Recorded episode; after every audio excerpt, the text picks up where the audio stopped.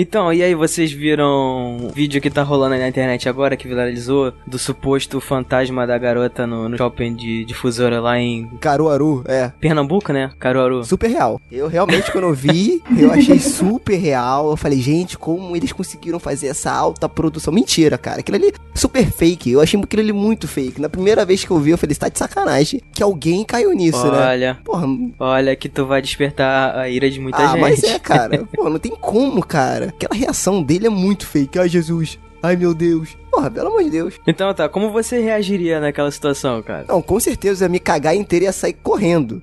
Entendeu? Mas eu nem ferrando ia parar pra filmar o negócio, tá ligado? Eu não ia parar pra filmar. Eu ia sair correndo no desesperado, gritando, chamando minha mãe, pô. Então, de acordo com os relatos, já não era a primeira vez que aquele vigia noturno tinha visto aquele suposto fantasma. Ah, nunca é. E aí ele decidiu filmar pela segunda vez pra poder provar o que, que ele tava vendo, né? Que ele não tava ficando maluco ou não tava mentindo. É, mas isso aí, eu não sei se vocês já viram, foi uma jogada de marketing, né? Foi um material publicitário da nova atração que vai ter no shopping, que é a Casa do Terror. né? Então eles fizeram isso aí como uma forma de divulgação, mas viralizou. E aí eu acho que até o shopping fez essa nota, né? Porque eles ficaram com medo daquele lance do marketing negativo, né? Falei, meu irmão, se tu inventa um negócio, vai até o final agora. Entendeu? Não dá pra trás. Porra, porque aí perde É, a graça. né? É, pô. Mas você sabe qual é a merda toda, cara? Porque o cara falou assim, ó, o Shopping Difusora resolveu se manifestar através da página no Facebook, afirmando que as imagens estão sendo analisadas pela equipe de segurança do, do local. De acordo com o centro comercial, até que todo o material seja analisado, o Shopping Difusora não dará nenhuma declaração. Eles divulgaram isso um, um dos dias antes de revelarem que se tratava de uma peça publicitária. Aí, meu amigo, aí quando os caras fazem um lançamento desse, aí pronto. Aí é samba do crioulo doido. É. Aí, meu irmão, aí é demônio, capeta, diabo, é tudo. Aí já era. Engraçado, né? Um vídeo que viraliza como esse, que já aconteceu em várias outras situações, nos faz pensar de alguma maneira, assim, até que ponto que, que o sobrenatural invoca, né? Uma sensação de mistério e também fascínio nas pessoas, né? Posso estar viajando aqui, mas vocês já perceberam que tem um lado da gente, apesar de ter medo, que a gente quer comprovar aquilo que acontece, assim? Tem uma coisa assim, né? Do tipo, se eu eh, sinto algo sobrenatural sozinho, algo que tá além da minha compreensão, sozinho, talvez eu desejaria ter um celular na minha mão que eu pudesse filmar essa situação e comprovar. Não, olha aqui, eu vi mesmo. Sei lá, como se eu não tivesse sozinho, sabe? Não sei se vocês estão me entendendo. Mas enfim, não sei, eu acho que. Não, é porque eu acho Quando que. eu experimento alguma sensação sobrenatural sozinha, eu nem penso no celular, eu penso no colo da minha mãe. Exato. Tem isso, né? Tem essa questão. Mas eu acho que isso é interessante porque, tipo assim, o sobrenatural, de certa forma, é, faz parte daquela questão que a gente fala muito, até nos filmes de terror mesmo, às vezes é o que atrai mais a gente no gênero, que é o medo do desconhecido, né, cara? E o lance da assombração e do espírito e dessas coisas todas assim, é que é uma coisa que não é visto como real. Não é, não é comprovado cientificamente. Então, quando você fala isso, ou você pode ser taxado de maluco, pode ser taxado de não sei o quê. Antes, eu acho que as lendas tinham mais forças, porque era muito storytelling do cara. Se o cara conseguisse contar uma boa história, aquilo ali realmente ficava enraizado. Né? Mas agora, cara, com a tecnologia, é muito difícil, porque você tá filmando tudo, cara. Você tá filmando a sua vida 24 horas, né? Exatamente. É muito bizarro isso. Isso me fez lembrar, cara, justamente o que hoje em dia, né, os médicos analisam como algum tipo de distúrbio psiquiátrico. Porque muitas pessoas fazem es- essas associações até do imaginário popular ou até advindo de alguma questão familiar, entendeu? De família, do ambiente em que a pessoa cresceu e foi criada, de fazer essas associações, entendeu? De ter algum problema e conseguir ali transpor através da sua imaginação. Eu acho que é uma coisa assim que acontece muito. Esse vídeo é só mais uma prova disso, porque as pessoas elas querem acreditar em alguma coisa ou elas têm interesse de descobrir algo novo, algo que ninguém sabe explicar. Eu acho que é bem por aí. Ou então ela quer ganhar dinheiro com o medo dos outros. Simplesmente isso. Exatamente, tem essa também. Mas assim, uma coisa que eu ia perguntar pra vocês, eu acho que até faz ligação com o que a gente vai gravar, né, o filme. Assim, uma curiosidade minha. Vocês acreditam no sobrenatural? Cara, eu vou te falar, eu acredito porque eu já vivenciei coisas. Olha aí, ó. Olha aí. Ana, seja muito bem-vinda. Obrigada. Eu não acredito no sobrenatural na forma que é apresentado em filmes de terror. Mas eu sempre digo que não é porque eu não acredito que não existe. Então eu deixo essa margem de dúvida. Não, então, eu acredito, mas eu também estou meio que na vibe da Ana. Eu acho que seria uma coisa que é, não seria tão expositiva assim. Eu acho que são em pequenos detalhes, assim, né? Não sei. Você acredita, Lucas? Eu acho que você é visto como o cético da bancada. Mas assim, eu tô numa de, de tentar não falar o que é real ou o que não é, entendeu? Mas tentar entender, tentar descobrir as coisas. E não apenas querer que elas sejam verdade, saca? Eu, sei, eu posso estar viajando aqui. Não, é o teu ponto de vista. E você, Emerson? Você acredita, Emerson? No sobrenatural? Muito, cara. E muito. E digo mais, a paranormalidade existe naquele exato momento que você não tá no seu quarto, que você não tá no banheiro, que você não abre a gaveta. Exato. Entendeu? Enquanto você não abre, tem tudo ali dentro, cara. É. Tem tudo ali dentro. Que, o que? O gato de Schrödinger? Também, Tem- cara. pode, pode ter um fantasma ou não, até você abrir a gaveta e descobrir. Quer saber o que tem pra mim? Palhaço, cara. Morro de medo de palhaço.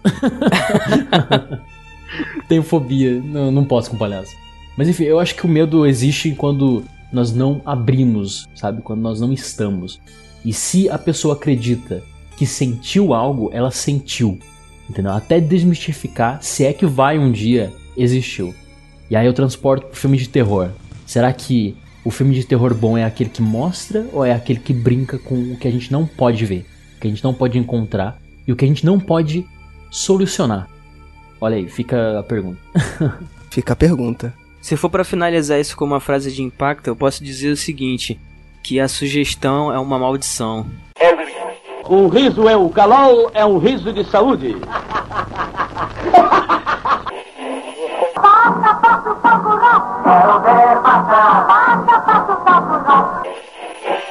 Ding dong, ding dong, Avon chama, dê as boas-vindas à sua revendedora Avon.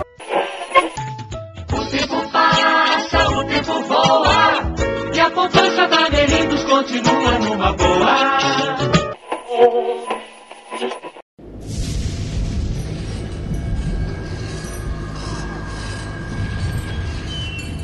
Seja bem-vindo você, ser vivo ou não, Welcome. nunca se sabe, a mais um episódio desse podcast maravilhoso sobre filmes de terror, suspense, mistério e todo esse universo, beleza?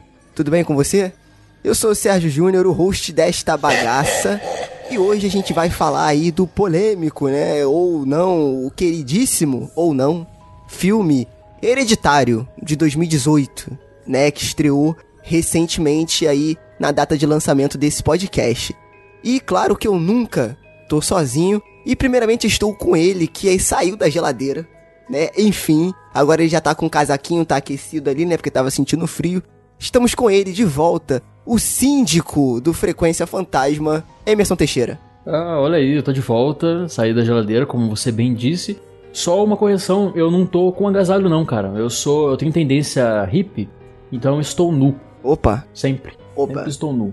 Nesses momentos, então, principalmente. Gravo todas as vezes o Frequência Fantasma nu, tá? Só para os ouvintes é, saberem, né? Enfim, dessa informação crucial para vocês. Então, esse é o terror de hoje, gente. É você imaginar essa imagem. Até o próximo podcast, um abraço. Ah, não seja assim, cara. Na- Naturalismo, que isso? Viva a vida. Vida Carpe é uma diem. arte. Ô, Sérgio, sem querer ser, cagar regra, você falou que ele é o síndico do Frequência e não do Cronologia. Olha aí. Também, né? É, mas é, de certa forma, sim, não é? Mas tem que fazer o jabá dele, pô. Pô, mas todo mundo já conhece. Então tá, Emerson. Então faz o seu jabá aí que todo mundo já sabe. Vai, faz aí. Eu, cara, eu sou o síndico do Frequência Fantasma. Trabalho como sacerdote às vezes. Nas horas vagas. E faço uns voodoos também. Tá feito, né? Tá ótimo. Estamos aqui com ele também, nosso conspirólogo oficial, pesquisador e teorizador de tudo, Lucas Levino. Fala pessoal, beleza? Aqui é o Lucas e. Tá bom. Eita, porra. Entendeu? Quem entendeu, entendeu. E Quem não hoje, entendeu achou que você é o idiota. e hoje estamos aqui, passamos um paninho na casa, tiramos a poeira dos móveis, porque temos visita hoje aqui. E recebemos ela, uma visita super especial, nossa convidada de hoje, diretamente do mundo. Eu já falar do mundo podcastal, mas aí eu não sei se é do mundo podcastal, metade sim, metade não, não sei. Ana Cardoso. Boa noite, entidades que nos ouvem, seres vivos e seres não vivos. Queria deixar registrado que eu estou extremamente arrependida de não ter ido para casa de Emerson gravar lá com ele depois da última declaração dele. Eita! Denúncia! Eita. que isso? Qual que foi minha última declaração, gente? Desculpa que eu tô senil.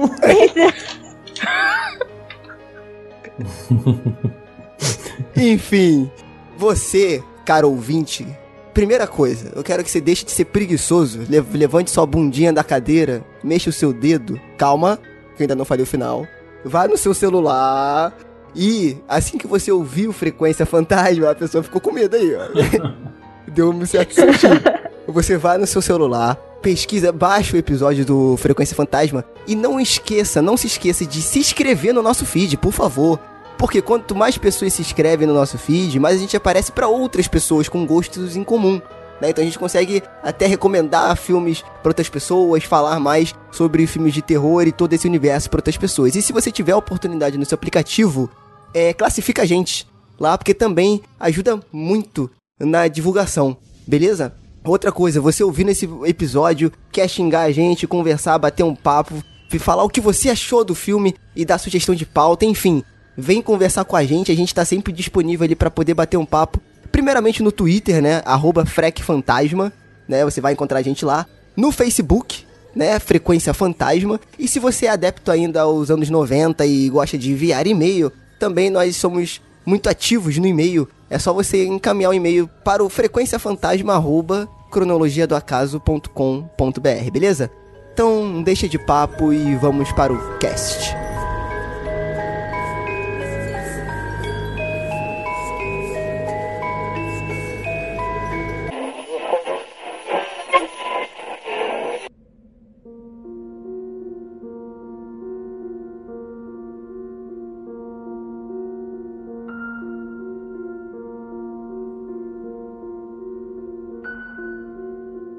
Então, meus amigos, temos aí o filme Hereditário. E, pra começar esse podcast, é, avisando o pessoal que esse iniciozinho é sem spoilers, tá? Então, como a gente vai estar postando esse episódio é, logo após o lançamento do filme, né? Uns dias após o lançamento do filme, pode ser que você não tenha visto ainda. Então é pra te dar uma empolgada pra ver o filme ou não, né? Gente não sabe. Mais pra frente, depois desse iníciozinho, a gente vai começar a soltar os, os spoilers mesmo, falando sobre o filme, e, enfim, sobre tudo que cerca ali o filme. Então, pra começar isso aqui, eu achei muito interessante que já tem gente falando que é o melhor filme de terror do século, da década, que é comparável até mesmo com o Exorcista.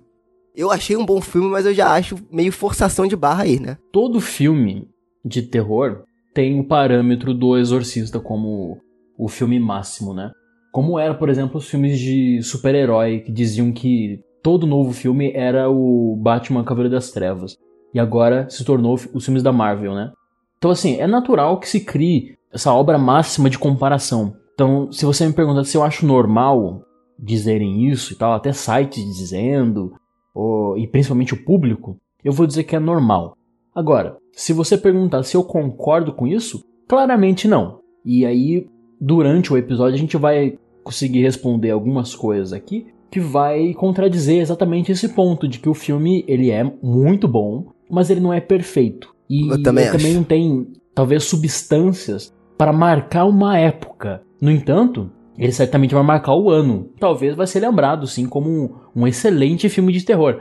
Agora, falar de O Exorcista é você falar de um marco na história do cinema. Exato. Até é um porque. filme que foi indicado ao Oscar. Exato, e tal, até então porque é o né? Exorcista trouxe várias questões. Provavelmente futuramente a gente vai fazer um episódio sobre o Exorcista e falar mais, enfim. Mas eu acho que o Exorcista ele trouxe ali inovações. Eu não, sei, eu não- diria inovações, mas tudo que tange a produção do Exorcista, né? O background, a história, tudo que se criou em torno daquilo ali, é desde a própria produção até o marketing do filme, cara, foi tudo muito marcante. Mas eu acho que às vezes essa comparação fica muita forçação de barra, sabe? É, inclusive, não é querendo polemizar nem nada não. Gostei muito do Hereditário, muito mesmo, mas por exemplo, eu achei a premissa de um lugar silencioso muito mais interessante. Não falei melhor, falei interessante do que a que foi usada no Hereditário, sabe? E não, agora é tudo muito bom, você, você não pode ter algo que seja bom e que seja tão bom quanto. Não, tem tudo tem que ser melhor. Tem que ser o melhor filme de terror. Ou não sei o quê. E eu acho que isso às vezes me dá um pouco. De, me, me irrita um pouco. Né? E aí pode ser coisa minha também, né? Mas é interessante analisar isso que você falou de premissa, porque o Um Lugar Silencioso ele tem uma premissa que já, esta já é estabelecida um universo particular. Você tem um mundo vivendo em uma dinâmica específica. Já no Hereditário não, você tem ali uma família eh, aparentemente normal. Então você vai ter que começar a acompanhar ali no, no primeiro ato do filme a rotina daquela família para começar a se ligar aos personagens e a começar a se interessar pela história. Ela não começa te jogando em um universo diferente com dinâmicas que você não está acostumado e que isso por si só já te captura logo no começo do filme. Eu acho que é bem por aí, essa diferenciação entre eles. Agora, com relação a isso mesmo que você disse de criar hype, cara, eu posso dizer que a minha experiência assistindo esse filme, ela foi de certa forma comprometida por causa do hype. Eu posso dizer que eu meio que caí no hype, né? Fui vítima de, do hype e esperei uma coisa e o filme me entregou outra. E isso me fez é, não, não ter gostado tanto do filme como eu queria, como eu imaginava. Nossa, cara, que pena. Pois Eu- é. Mas assim, eu acho que é uma dica tanto pros ouvintes, mas principalmente pra gente aqui que trabalha com cinema de uma forma ou de outra, ou que se interessa muito, né? A gente tem que aniquilar completamente esses materiais de divulgação e as primeiras críticas que surgem. A gente tem que ir pro cinema realmente despido de expectativa, porque a expectativa acaba com o prazer puro de se estar assistindo um filme numa sala de Sim, cinema, sim. sabe? Eu, por exemplo, fui assistir ao filme, eu não tinha ouvido falar a respeito, eu não tinha lido nenhuma crítica, não ouvi nenhum comentário, nem do tipo, ah, saiu o melhor filme de terror. Eu fui procurando algo pra fazer domingo à noite. Tava em cartaz, era a próxima sessão, eu assisti acidentalmente. E normalmente, quando eu vejo filmes de terror, eu fico numa expectativa de ficar com medo e não fico. Quando eu vi assim, ah, tem um filme de terror em cartaz, mas eu tava num dia meio assim, falei assim, ah, é mais um filme de terror, vou assistir. E talvez por esse motivo, e por eu ter ido sozinha também, foi o primeiro filme de terror que eu assisti sozinha na minha existência, me marcou muito, mexeu muito comigo. Sensacional. Será que a culpa é do hype? Fica a pergunta aí pro, pra todo mundo. Pois é, cara, é assim, eu vou te falar que essa foi a primeira vez que eu fui prejudicado pelo hype, entendeu? Pelas críticas. Porque geralmente eu não me deixo levar por isso. Eu sempre tento tirar uma, uma análise mais imparcial, ver o lado positivo e o lado negativo do filme. Mas assim, depois de assistir, quando eu tô assistindo um filme, eu prefiro ficar imerso na história, aproveitar ao máximo a experiência, não apenas assistir o filme pra poder fazer análise, pra poder tentar captar é, nuances e coisas que as outras pessoas geralmente não conseguem captar de primeira. Eu não gosto de fazer isso, eu gosto de ir relembrando e depois percebendo aquelas coisas que você no primeiro momento não percebe. E por conta desse hype e de muitas críticas positivas a respeito do filme, eu esperava que ele fosse seguir por uma linha diferente do que ele seguiu, principalmente no, no final do filme. E eu acho que eu acabei sendo prejudicado por isso, mas pelo que eu andei lendo a respeito das opiniões, é, muita gente também está sendo prejudicada por isso. Quando o Exorcista foi lançado, não vou me estender muito não, mas quando foi lançado em 73, antes disso na história do cinema, nós tivemos poucos filmes que tratavam especificamente sobre possessão demoníaca. Tinha, por exemplo, Madre Joana dos Anjos, um filme polonês de, de 61, se eu não estou enganado. Tinha E o Demônio, filme italiano de 63. Então, além do filme ter uma direção primorosa, que acontece aqui também em Heredi- em Hereditário, o filme trazia um tema completamente novo e envolvia a religião. E, enfim, casou perfeitamente com o contexto social também dos Estados Unidos do- na década de 70. Agora, o Hereditário, ele tem uma direção primorosa, etc. Só que ele vem na levada do que, que chamam, né? Post-horror. Ah, que seriam ódio disso, filmes cara. que tem o, aquela questão mais contemplativa, etc. Exemplo, Ao Cair da Noite, A Bruxa e tal. Post-horror pra mim é abominável. Isso- não, não existe isso Eu aí. também. Porque Obrigado. já vem sendo feito na década de 70 com Mario Bava, Exato. é, Lúcio Fucci, tantos outros diretores. Obrigado? Emerson. Muitos diretores fazem exatamente a mesma coisa. Enfim, é uma definição para abraçar o grande público, entendeu? E esse grande público, eles foram tomados por Hereditário, porque dentre Ao Cair da Noite e A Bruxa e outros filmes, o Hereditário é o que o diretor ele de certa forma, ele, ele é covarde. entendeu? Vamos colocar assim. Não tô criticando o filme de maneira nenhuma. Eu estou dizendo que, de todos esses filmes que eu citei aqui, esses recentes, que tem essa energia contemplativa, o Hereditário é o filme mais fácil para ser atingido. Então, só voltando e aqui finalizando, eu não acho de maneira nenhuma que é um problema falarem que é o novo Exorcista. Eu só acho que sim, se você analisar o filme, se despindo de qualquer preconceito, enfim, que você tenha, o Hereditário não chega perto do, do marco que foi o Exorcista, entendeu? E eu concordo com você quando você fala que ele foi covarde, no bom sentido, tá, gente? A gente não tá criticando o diretor, até porque eu acho que o único 10 do filme pra mim é a técnica, tá? Pra mim é o 10 do filme, é a técnica, eu gostei muito. Agora, eu concordo quando você diz que ele foi. Eu não vou falar covarde, que é uma palavra forte, também, mas eu acho que ele deu uma amarelada no final porque ele entregou os pontos. Eu acho que ele poderia meio que abraçar todo aquele desenvolvimento até o final, entendeu? E eu acho que ia ser mais impactante, na minha opinião. Então eu entendo quando você fala isso também, Emerson, concordo um pouco com você. Ah, E justamente essa parte que você falou foi aonde me pegou no filme, onde eu, onde minha expectativa deu uma caída, que foi justamente da metade pro final. Assim, eu não diria que ele foi covarde, eu diria que ele foi conservador. Ele decidiu ir pra um caminho um pouco mais expositivo, coisa que eu não esperava. E eu achei que esse filme ele ia levar pro lado mais subjetivo e dúbio até o final. E não é o que acontece, entendeu? Talvez por conta desse ter sido o primeiro longa desse diretor, pode ser que ele tenha preferido seguir por esse caminho, não sei, não sei, saberia dizer. É, reforçando, cara, eu gostei muito do filme. Só pra é, ambientar o pessoal que tá ouvindo, o filme ele tem a direção e o roteiro do Ari Aster. É, ele é diretor e roteirista do filme e de outros curtas também. Ele ficou conhecido pelo curta, não sei se pronuncia assim, Munchausen, de 2013, e The Strange Things About the Johnsons, de 2011. Até o filme Hereditário ele não tinha feito nenhum longa-metragem. E esse é o primeiro longa dele, eu acho que ele se saiu muito bem, né? E, não, que começo, cara. Sinceramente, que começo. É. Ele, ele provou que ele é um cara talentoso.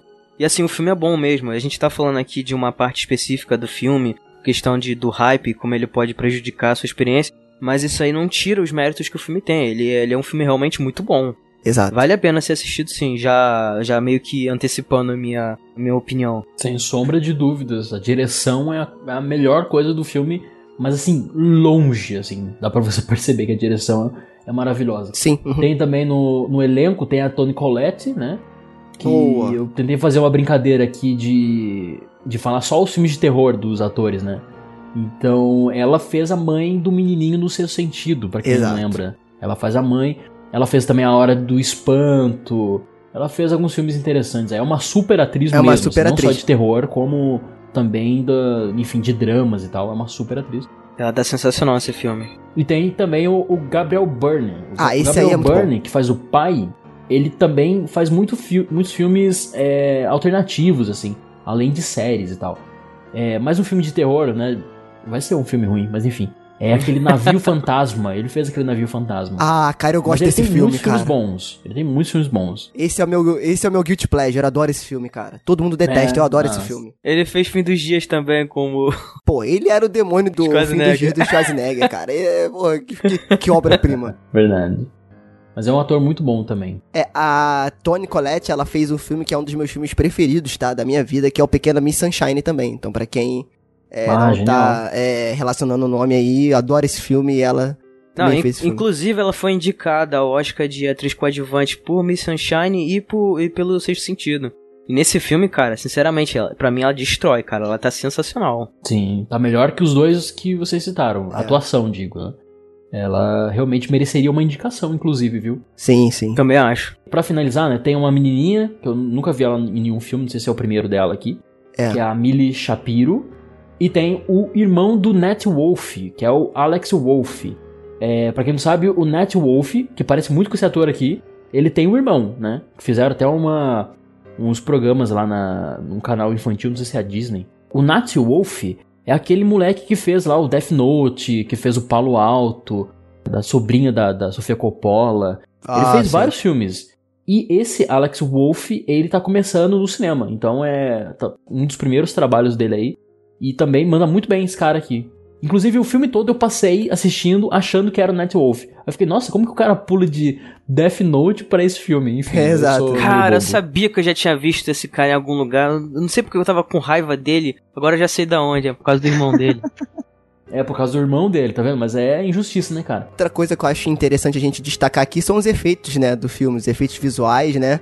Principalmente a maquiagem da. Eu acho que o nome dela é Millie Shapiro, né? Ou Miley Shapiro, não Isso. sei como é que se pronuncia. Isso. Que, cara, a maquiagem dela ficou muito legal, ficou muito bem feita. Eu achei uma, uma- meio que um sentimento. de- Você se sentia desconfortável olhando pra ela. E isso eu achei muito mérito do filme. É, isso eu achei muito bacana ali. Sim. É, os pontos que eu acho realmente cruciais nesse filme é, um, a direção. A gente vai explicar o porquê, né, ao longo do, do episódio.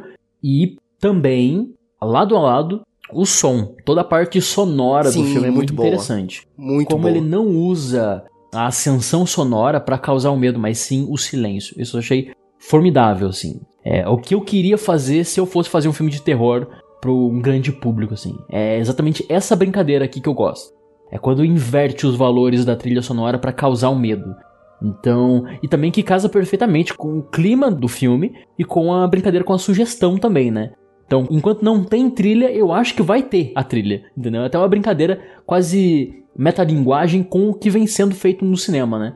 Que são esses jump scare barato e ridículos que não levam a nada. né? Exato, Só é. um susto barato pra você comer pipoca e jogar na cabeça das pessoas. Enfim, desculpa. o- Tá certa a indignação. Sou obrigado a concordar com o palestrinha. o trabalho que ele faz em cima de criar a tensão, de criar o clima de suspense e conduzir e te conduzir nisso, entendeu? E você sendo levado por aquela situação familiar que você não tem ali os detalhes, mas você sabe que tem alguma coisa errada. Isso é muito bom, isso que eu ia falar. E cada vez mais aquilo vai te causando uma estranheza e aquilo não passa. E vai, vai crescendo até o final do filme. Eu acho que criar esse clima é muito mais interessante do que você apelar pra um jumpscare. Porque um susto, cara, você recebe e passa. Agora, a tensão e ah, você ficar apreensivo e se sentir incomodado é uma coisa que, que é prolongada nesse filme. E assim, não é um filme curto. Então você vai se sentir incomodado do início ao fim. Claro, com algumas Sim. escalas, né? Mas, assim, ele trabalha muito bem isso. O interessante é que o filme se desenvolve todo a partir da morte da avó da família. E ela é a figura matriarca e tal, né? De grande status dentro da, da própria família e social também, é o que parece. Aí, enfim, essa avó morre. E o que a gente vai ter então é uma sombra nessa família. Parece que a, a, a avó ainda está na casa. Só que o que eu acho que até é uma sensação muito plausível, identificável, porque o luto é isso. É você ter que aprender a lidar com a sombra. Eu acho que, assim, formidável o fato do filme dialogar muito com o processo de luto. Todos Muito nós passamos ou passaremos um dia, né? Ou estamos passando. Mas uma coisa interessante que eu acho é como que o diretor consegue inverter esse processo de luto para algo amaldiçoado. Parece, desde o começo do filme, que a avó está na casa, ok? Que é algo comum, como eu disse. Mas parece que o demônio está na casa. Meu Peraí, Deus. Mas o demônio, a avó, hã? Como assim? Toda a jornada do filme parece que é a gente tentar desvendar o porquê que a avó tem uma energia, ou pelo menos a ideia da, da morte da avó, tem uma energia tão parecida com algo diabólico. E aí que começa a, a acender as coisas. Porque no primeiro segundo ato, pra mim, o, o que realmente estava causando assim, uma confusão na minha cabeça, um medo estranho, uma desconfortabilidade, é o fato disso. Eu não sabia lidar com esse luto, porque ao invés de eu sentir essa dor com os personagens, eu tava me sentindo amaldiçoado. Parecia que dentro da sala de cinema tinha um demônio, entendeu? Inclusive, eu olhei várias vezes, cara. Eu olhei várias vezes atrás de mim, assim, ó. E sabe uma sensação que ia sair uma sombra enorme, assim, na sala de cinema? Foi isso, eu, eu me senti amaldiçoado.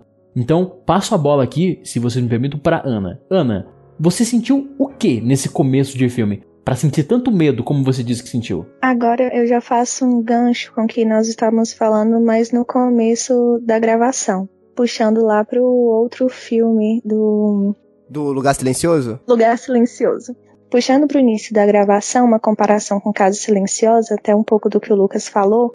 Em Casa Silenciosa, a gente é jogado num contexto totalmente estranho, num mundo, numa realidade totalmente estranha, e a gente vai tentando aos poucos assimilar o que está acontecendo e como aquilo ali vai se desenvolvendo. Em Hereditário, o filme começa num contexto de velório, num contexto de luto, um ambiente desconfortável, um ambiente triste.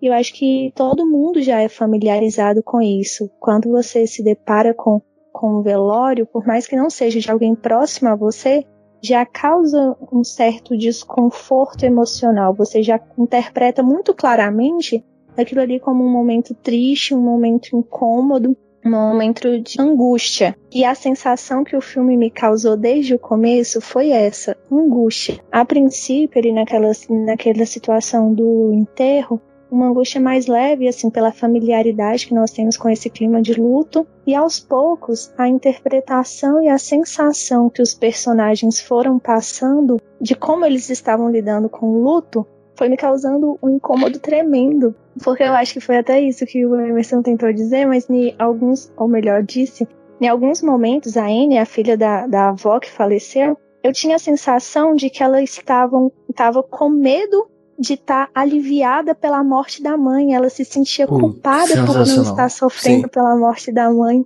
É, isso é muito isso, bom. Isso às vezes se confundia, assim. Nossa, eu achei a atuação de todos fantástica. E isso foi muito sutil, tanto na atuação dela como na atuação dos dois netos, mas ficava muito sutil de assim, quem era esse personagem para a família? Porque são pouquíssimos momentos em que eles falam claramente sobre a avó, sobre a mãe, sobre a avó. Então a gente ia tentando interpretar aos poucos o que aquela mulher representava dentro da casa.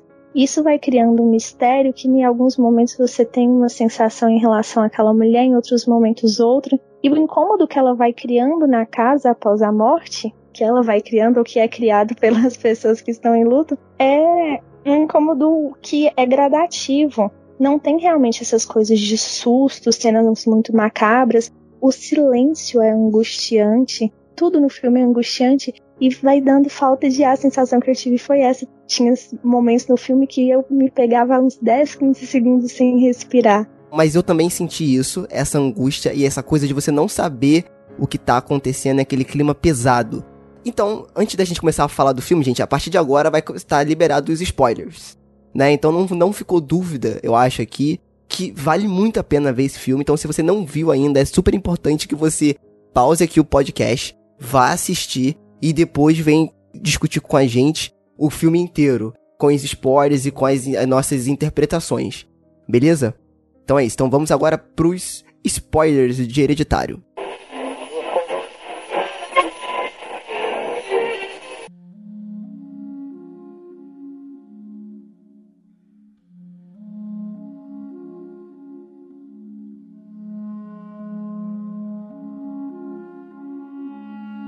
No caso, é o seguinte: o filme começa a câmera viajando naquele workshop da Anne, como se fosse algo do gênero, né? E a, ela entrando na casa, como se fosse uma visão de fora. A sensação que eu tive é que a câmera, né, o jeito que ele andava com a câmera e que ele fazia todo esse trabalho de filmagem, era como se nós fôssemos a mãe da Anne. Como se a gente estivesse observando eles ali o, o tempo todo. Principalmente nesse começo do filme. Então, cara, isso me incomodou bastante no início do filme. O primeiro e o segundo ato ali, como o Emerson falou, para mim foram os mais impactantes, assim, do filme inteiro, sabe? Cara, eu achei uma coisa muito genial, porque é mais característico você fazer um plano sequência na hora de você ambientar uma, um plano muito aberto. Então você tá mostrando uma paisagem, você vai navegando com a câmera e ambientando o espectador. Só que isso é feito dentro de um ambiente fechado que é a casa. E dentro da casa tem essa miniatura de uma casa. Então é um ambiente fechado, mas ele tá ambientando uma coisa menor ainda. Eu achei que, que tinha uma interpretação ali de você adentrar uma coisa ainda mais, entende? Do tipo, como se você estivesse entrando na mente da família. Na, uma coisa assim muito mais pessoal do que deveria ser. E logo de começo, esse plano de sequência já me causou estranheza e incômodo. Eu não sabia explicar porquê.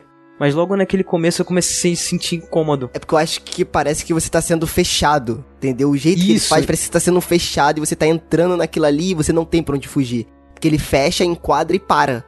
E aí, amigo, é, é, sempre isso. Se você for perceber, eu percebi isso, eu posso estar errado. E aí o Emerson, que saca mais um pouco mais da técnica, pode falar.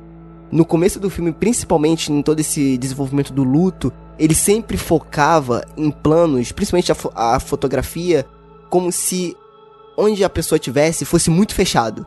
Se a gente estivesse observando de muito perto. E claustrofóbico. Exato, aquela família ali. Então, tipo assim, ó, vem pra cá e vamos entender junto o que que tá passando na cabeça deles, mas só você vendo o que acontece na casa. Cara, eu, eu achei isso muito bacana. E esse desenvolvimento realmente e aí eu acho que puxa um, um pouco mais pra técnica. Isso é muito bom. E o próprio diretor faz isso muito bem. Eu achei isso muito legal. E fora que tem uma, uma brincadeira ali meio que de metalinguagem, né? Aí você tá vendo a, a casa se aproximando, a, a, maquete, depois ela se transforma numa casa real. Né? Você Sim, vê é. as pessoas dentro dos cômodos. Achei muito interessante É isso. como se você estivesse sendo manipulado desde o começo. É a sensação que a família tem, entendeu? A partir do momento que ela vai tentando encontrar as coisas e ela sabe que a mãe dela tem alguma coisa, algum envolvimento nisso, é como se ela, como se a mãe dela tivesse manipulado tudo aquilo ali para chegar naquele final. Então eu acho que esse começo de você tá fora e você entrando naquela casinha de boneco entre aspas, né? É como se como você tá fora, você tem um controle sobre aquilo ali. Entendeu? Então acho que foi essa, essa sensação que eu tive. Da sensação da mãe dela ser a manipuladora daquela família ali, né? Eu achei, porra, achei isso muito legal. Achei quando eu saquei isso, foi, pelo menos é a minha interpretação, eu achei muito bacana. E o que vai mudar depois, né? Porque a Toni Collette no, no filme, ela manipula os bonecos, né? É ela que constrói aquela Exato. casa ali. Uhum. Então é realmente hereditário, né? É uma coisa que sobrevive às mães. O pecado da, da, dos pais recairão sobre os filhos, né? Porque basicamente é isso. Nós temos um dilema de uma mãe que não se sabe quem é. O que a Ana falou no começo, antes agora, foi brilhante porque quem é a avó? Por que, que a mãe, no caso aqui do filme, não sente culpa, não sente dor? Então a família é abusada, era abusada pela avó? Como que chegou a essa circunstância? Então nós, que embarcamos num filme de maneira quase alheia à história, né? Nós caímos, nós caímos de paraquedas, né? para entender. É, mas uma vida já estava acontecendo, mas eles já estão mal. Então, o que acontece? Não tem desenvolvimento aqui, eu digo padronizado, né? Não tem um primeiro ato que se desenvolve assim de uma maneira ascendente, né? É zero acontecimento para depois ir começando. Não, aqui acontece, aqui já tá no, no cento e pouco já, entendeu? A questão emocional. E isso vai, se, vai ser diretamente relacionado com o momento em que a, a mãe aqui no, no filme, a Anne, ela fala sobre a família dela no encontro ali, né? De pessoas que lidando com luto. Que ela Sim, vai falar que o irmão, sei lá do que, tinha problema e tal, e sei lá o que. Ela vai falando da família. Ou seja, quanto, o quanto que a, a história da família é importante. Não só a é. família protagonista aqui, como também gerações passadas, entendeu? E aí é o interessante porque o filme vai falar sobre camadas também. E aí o Lucas citou brilhantemente a, a maquete, né? Porque além da maquete representar tudo isso que vocês já falaram, eu não vou repetir, mas ela tem também essa, essa esse impacto psicológico. Porque será que eu não sou uma maquete? Entendeu? Olha é. a gravidade disso, entendeu? Será que eu não sou a maquete de alguém? entendeu? É, é, não, e pode parecer absurdo, mas é verdade. Sim. Assim, é aquela coisa, né? no, o, dentro do aquário para um peixe, nós somos deidades, ou não, né? É, então, o que de fato é verdade? O que de fato é sobrenatural? Talvez o sobrenatural seja aquelas maquetes. Talvez seja a prova nítida de que aquela mãe tem um distúrbio psicológico, entendeu? Então, assim, são tantas esferas que é possível dialogar sobre esse filme que não tem como não dizer que realmente é um trabalho brilhante, sim, assim, sim. Não? É, teve alguns momentos, cara, que eu tava interpretando a casa como se fosse a cabeça da Anne. Exatamente. Como se as maquetes fossem pequenos momentos da vida dela que ela marcava na memória, entendeu? E como se tudo aquilo que aconteceu fosse coisa da cabeça dela. Tipo assim, Perfeito. era o que ela queria realmente o que acontecesse, era tudo aquilo ali. O marido pegando fogo porque não apoiava ela, toda aquela confusão do luto, sabe? Teve um momento que realmente é, eu, eu pensei isso. E eu falei, cara, isso. Se ele continuar nisso, vai ser genial. E aí é o que não acontece no final do filme, a gente vai falar um pouco mais pra frente. Mas, é, é cara, é, foi o que você falou, são várias camadas. E você consegue enxergar várias coisas. Eu acho que cada pessoa enxerga uma coisa diferente e todo mundo tá certo. Eu acho que no caso foi a intenção do, do, do diretor mesmo abrir o filme, né? E tem uma coisa assim muito interessante que é a, a questão do controle. A Anne, ela tem um controle sobre as maquetes. E você vê que isso tá intimamente ligado ao psicológico dela. Porque ela começa a externalizar todos os estados mentais, todos aqueles mo momentos que ela tá passando nas maquetes. Então ela recria cenas do cotidiano da vida dela, ou então ela deixa o cotidiano da vida dela influenciar no trabalho das maquetes. Isso é um tanto quanto evidenciado no filme. Não tão expositivo quanto algumas questões que a gente pode falar depois, mas assim, é uma constante. Então o filme ele vai gradativamente te mostrando que é sobre isso que ele está falando, sobre os traumas de infância dela, sobre a, a, o medo que ela tem de que a família dela se torne algo que ela não gostaria e de como a influência da mãe dela transforma ela, entendeu? E por consequência a família dela. E ela explica isso em diversas partes do filme, inclusive naquela cena que a atuação dela salta, que é quando ela tá naquele grupo, né, fazendo aquela terapia em grupo, ela começa a se explicar os sentimentos que estava tendo no momento e ela não, não consegue entender e você capta isso que ela não consegue entender os próprios sentimentos porque ela se sente culpada por não sentir nada. E olha só como isso é interessante.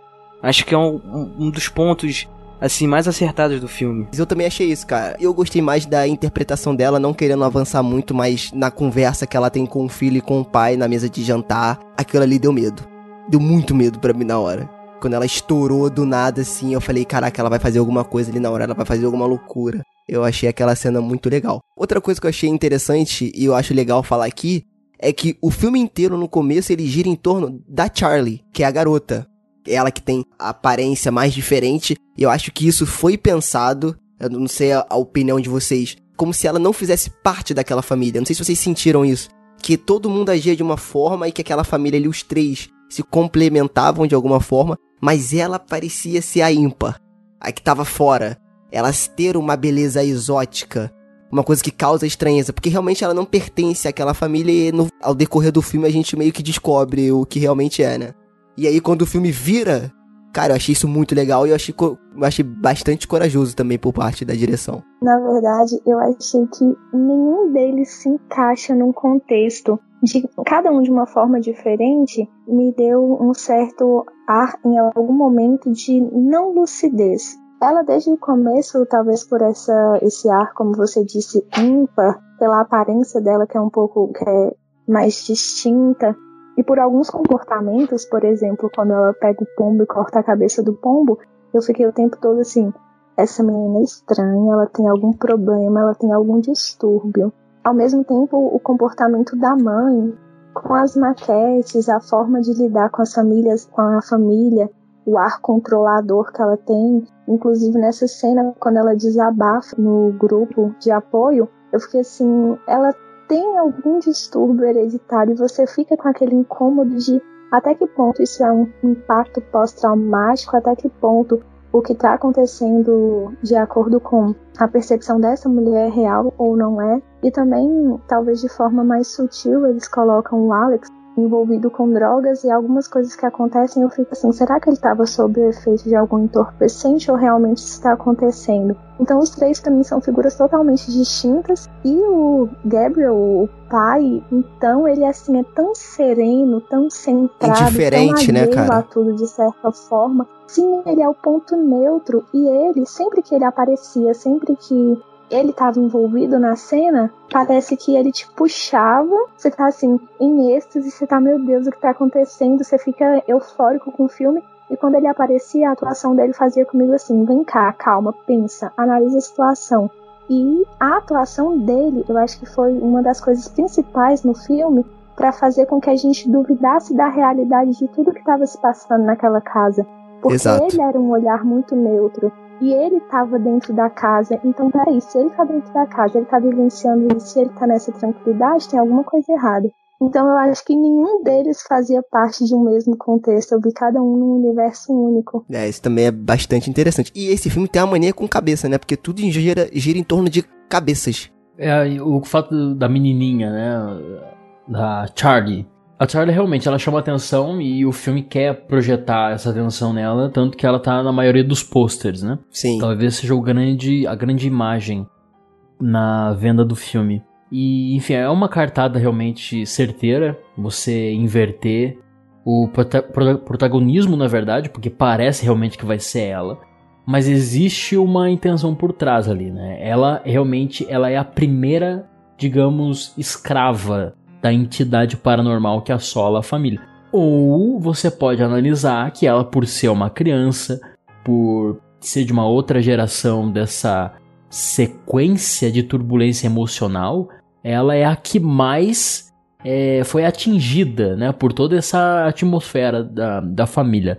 E realmente é impressionante é, essa criação de realmente do psicológico dos personagens. É como a Ana falou, é, o pai, o Steve, aqui no, no filme, ele é o nosso ponto central, é o ponto que. É o equilíbrio. A, a, a gente. É o equilíbrio. Ele deixa a, a sujeira ali, como eu disse, né? A maldição. Deixa que a gente consiga visualizar um. ter um vislumbre do que poderia ser de fato o que está acontecendo ali. Né, na, na questão psicológica. Mas também, e tem isso que é uma brincadeira super legal, ou ele poderia estar envolvido na conspiração da família. Então ele, né, ter planos e tal com a avó, né, que falecera. Porque assim, é tamanho central, a centralidade dele que assusta. É tipo assim, poxa, mas peraí, ele tá tão distoante dessa família, será que ele não é o cara que está manipulando agora? Então há essa, essa, essa lacuna e é interessante que exista. Todos ali têm um, um ponto assim que dá pra. É, por exemplo, se, se é uma família que tem passado com esquizofrenia, etc., a gente sabe que a maconha vai fazer que isso se triplique, né? A chance de você desenvolver. Então, o, o Alex, o, o Peter, né, que no filme tem, a mãe tem, a, a menina também, né? E é muito interessante, sabe? Essa, essa brincadeira com o psicológico. Agora, falando de, de narrativa, é impressionante realmente toda a sequência. Não é a minha preferida, mas é impressionante a sequência toda ali da Charlie. Uh, ela indo pra festa, ela sendo oprimida pela mãe, calada pela mãe, olha aí, coisa estranha, né? Manipulação. A gente não sabe muito bem o que ela quer, assim, é, é, tudo que ela faz é meio ambíguo, é nebuloso, sabe? E ela aceita ir pra festa com o irmão. O irmão, ele, apesar dele né, não querer, ah, eu vou sozinho e tal, ele super aceita de boa a, a companhia dela, não fica sendo muito é, isso rebelde eu achei e tal. meio estranho, tudo isso é meio bem. estranho. Não, mas é. tudo é meio estranho. Parece que realmente ele tá condicionado. Não, minha mãe falou, eu tenho que aceitar. Eu não vou discutir uhum. porque eu sei onde vai dar.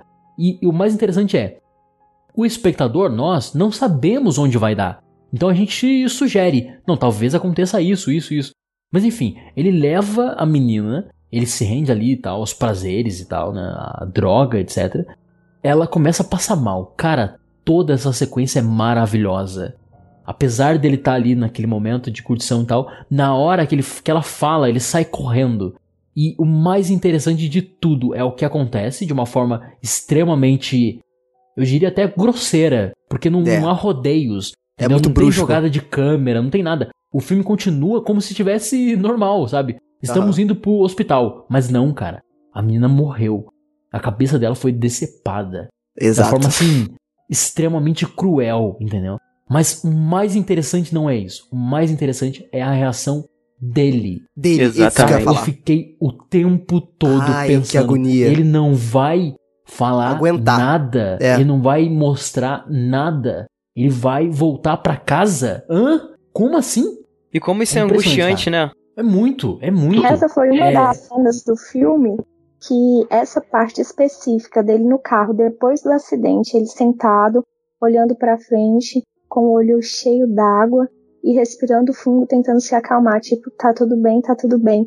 Eu fiquei com falta de ar, essa foi uma das cenas que eu falei com vocês, que eu fiquei uns 15 segundos sem respirar, porque eu fiquei assim, o que que aconteceu? O que que aconteceu? E eu não conseguia assimilar, porque até o momento em que a mãe deles, no outro dia de manhã, abre o quarto, o carro e começa a gritar, não dá para ter certeza do que aconteceu, não é nítido. E aí o que eu pensei? Não, ele teve uma alucinação, ele pode estar surtando. Ela desmaiou, mas depois ela melhorou. E chegou em casa, ela tá no quarto dela dormindo e ele tá deitado, apavorado na cama porque ele tá tendo uma bad, ele tá numa péssima onda por causa da maconha. E eu só tive certeza que a menina tinha morrido no outro dia de manhã, quando a mãe começa a gritar. ficou. Essa parte me angustiou Essa muito. parte é muito legal. E voltando Caraca. no que o Emerson falou em relação à sequência de cena, eu só acho que pegou, pecou num ponto, e é um detalhe muito simples, mas que eu achei que ficou meio tosco. Na hora que eles chegam na festa e que mostra duas meninas preparando bolo e picando nozes, na hora que eu vi aquilo, eu pensei, a menina vai passar mal. Então eu já fiquei o resto da sequência esperando que ela fosse passar mal e que fosse acontecer alguma coisa de ruim com ela. Eu acho que isso poderia ter sido um pouco mais sutil. Pô, eu nem percebi essa coisa. Isso. assim. Eu achei, como o Emerson falou, tão brusco. E é porque eu ainda tava tentando engolir como que ele levou a, a garota pra festa de boa. Porque eu ia falar, cara, eu se eu fosse adolescente quisesse pegar as menininhas, eu nunca ia querer levar a minha irmã mais nova pra uma festa. Mas isso é justificado, cara. Tranquilo, mas a única questão que eu falei que eu achei muito sinistra foi quando, por exemplo, como o Emerson falou, essa coisa brusca de ela perder a cabeça, literalmente, né? Nesse momento que ela tava passando mal. Cara, eu jurei que até a mãe dela gritar, como a Ana falou, eu acho que ela ia aparecer de boa, entendeu? E que não ia ter acontecido nada. Eu falei, não, não, não aconteceu nada, porque senão não ia mostrar tanta coisa assim, eu não ia ir por esse caminho. E, cara, realmente aconteceu. Aí eu falei, caraca, agora sim temos um filme de terror. Eu falei assim, agora vai começar o negócio, agora vai começar a festa. Né? Porque eu falei, caraca, cara, pra ele ter sido, é, pra ele ter sido tão direto nessa parada, eu falei, é, agora sim temos um filme. Mas isso é realmente é o ponto de virada do, filme. Porque o que acontece? A interpretação que eu tenho desse personagem, do, do Alex, né, o Peter, ele tá apático à família por conta do- dos traumas que ele tem da infância. E isso é explicado mais pra frente no filme. Quando você descobre que a mãe dele é sonâmbula e que ela praticamente quase queimou ele vivo, né? Sim, e assim, aham. ele tem medo da mãe dele. Ela é controladora sim, mas ele tem um medo muito, muito justificado. Então ele ter aceitado assim, quase que sem muita relutância, levar a irmã pra festa, pra mim é, é bastante justificado. E talvez até um misto de outros tipos de sentimento. Até porque você vê que ele tá meio aéreo, a, a situação, a vida. Tá, tudo bem, ela pode vir, tô nem aí, entendeu? Uma coisa do tipo. O importante pra ele é estar tá ali naquele momento com aquele pessoal, entendeu? Com os interesses dele.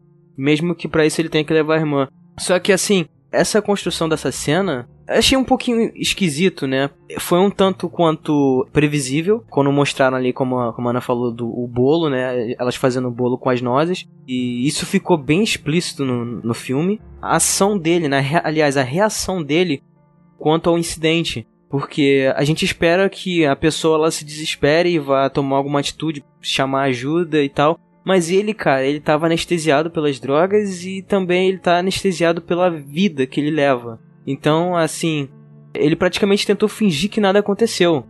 E meio que ele ficou deitado na cama, né? Ele Ou então ele não queria aceitar, né? é, não, Também então é um, esse- é um misto de, de coisas, de negação, enfim, de tentar fingir que aquilo ali não era real.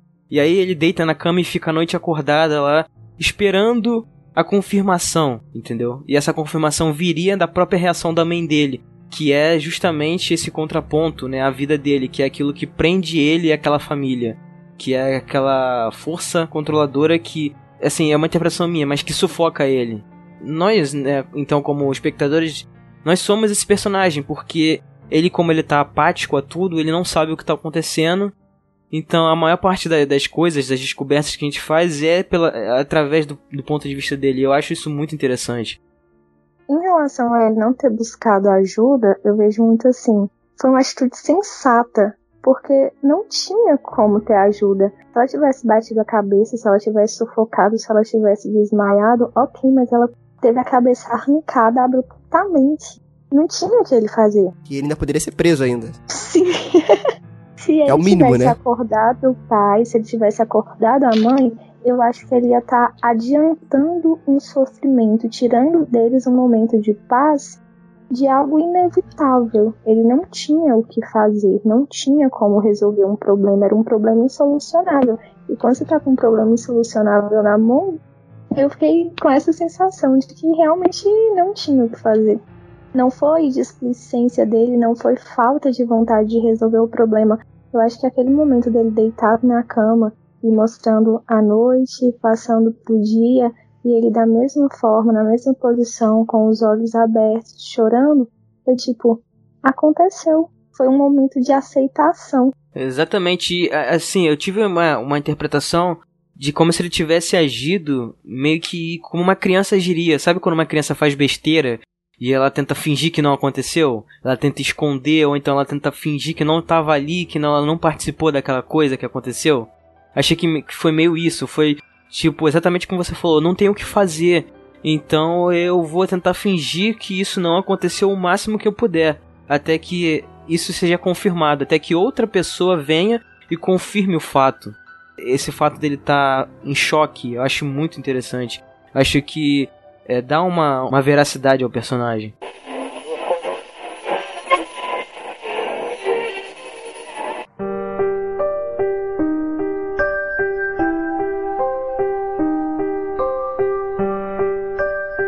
E aí, é, a gente vai pra, pra parte onde ela conhece a Joanne, né? Que é aquela outra pessoa que aparece do nada. Uma participante do grupo de apoio dela, né? E aí vem todo essa questão que é uma coisa que tem em filmes de terror, não em todos, mas em grande parte, e que eu gosto muito e que eu acho legal, que é o lance da investigação. Do personagem principal tentar descobrir o que diabos está acontecendo. E não só o protagonista ser receber a ação, porque geralmente quando você tá numa casa assombrada, por exemplo, você tá preso naquele lugar e você começa a receber a ação dos espíritos de várias partes. Né? Ali não, ela toma a decisão de tentar descobrir o que está acontecendo. E esse desenvolvimento de investigação, né? Eu vou falar em investigação é, entre aspas só por conta do modo, né, que ela faz, é que ela tenta descobrir isso, né? E aí que o segundo ato né, que é essa segunda parte, eu senti um pouco que o filme deu uma caída de ritmo. Então, em alguns momentos eu acho que ele enrola muito ali para tentar desenvolver coisas que ele não vai usar muito no final e que não vai fazer tanto sentido assim. Entendeu? Mas eu acho legal esse lance dela tentar descobrir o que está acontecendo. Né? Eu acho bacana também. É que toda a resolução do filme tem muito problema, né? Uh, isso é perceptível. Porque, assim, se a gente for parar pra pensar, realmente mesmo, o filme, se não fosse a direção uh, e alguma coisa, mas poucas, do, do roteiro, mas se não fosse a direção, o filme seria um filme do James Wan, assim. Não criticando o James Wan, longe disso, Sim. é um bom diretor. Mas seria tipo um sobrenatural, uma invocação do mal, entendeu? O que acontece? Foi a, a, primeira coisa que eu falei com o Lucas quando eu saí do, do cinema. Eu fui ver com ele. E eu falei, Lucas, eu achei o filme super bom. Achei muito bom. Ótimo o filme. Achei o filme ótimo. Só que eu falei, eu esperava, como ele falou, mais. Porque para mim, do jeito que as pessoas estavam falando do filme, ia ser uma coisa totalmente inovadora. Ó, oh, filme de terror, meu Deus do céu, filme do século e não sei o que. E aí, cara, eu justamente, foi o que eu falei com ele, cara, tudo que tem no filme eu já vi em, outro, em outros filmes. Todas as, todas as questões, todas as questões. A questão da investigação, a questão da invocação de espírito, os elementos que eles usam, tudo eu já vi em outro filme. Agora, realmente, o jeito que o diretor conta essa história, aí sim é o, para mim, é o 10 do filme, entendeu? Mas os elementos que eles usam, cara, desculpa, eu já vi em outros filmes, principalmente nos filmes do, do James Wan, esses mais recentes aí. Quando as pessoas me perguntaram assim, eu comentei com várias pessoas que eu adorei o filme, que eu fiquei muito chocada, muito mexida, aí as pessoas me perguntavam assim, ah, sobre o que é o filme.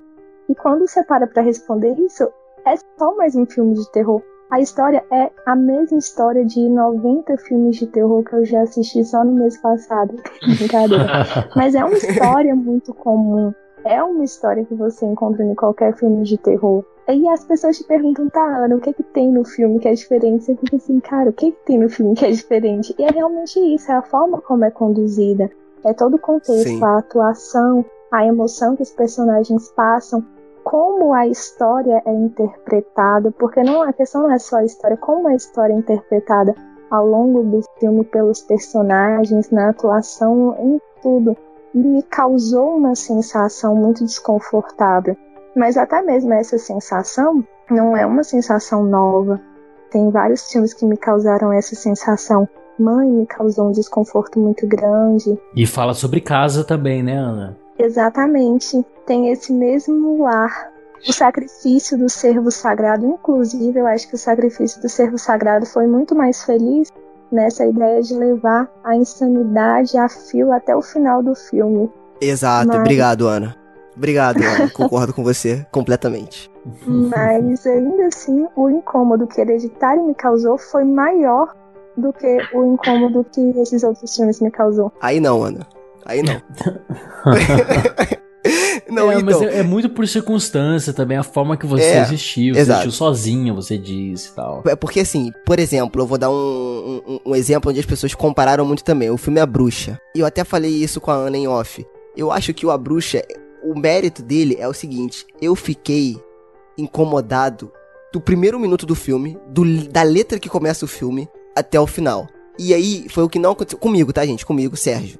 Não aconteceu comigo no, no Hereditário, principalmente nesse se- no meio do segundo ato pro final do filme que eu acho que ele, de- ele perde o ritmo ali um pouco.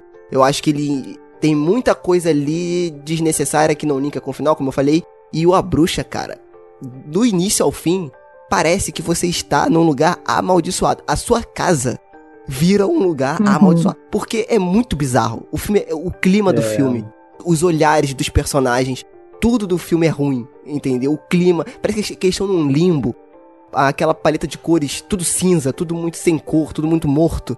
Sabe? É- É, é muito bizarro. E é uma coisa que o Hereditário não tem, não por demérito do diretor, mas é porque realmente ele traz pra uma coisa mais atual, uma coisa mais tangível. Que é aquilo ali.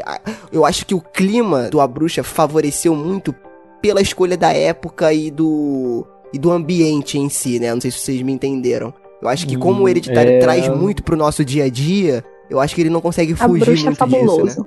Não, cara, É. não, não, não acho isso, cara. Vou, vou discordar. Eu sei onde você tá querendo chegar, mas eu discordo plenamente, cara. Porque o lance do A Bruxa não é época, nada disso não. É uma questão de um diretor também, jovem, né? O Robert Sim, Hicks. sim. é, ele ter uma proposta. Ele tem uma metáfora a ser contada. E essa metáfora, ela é muito dos nossos dias.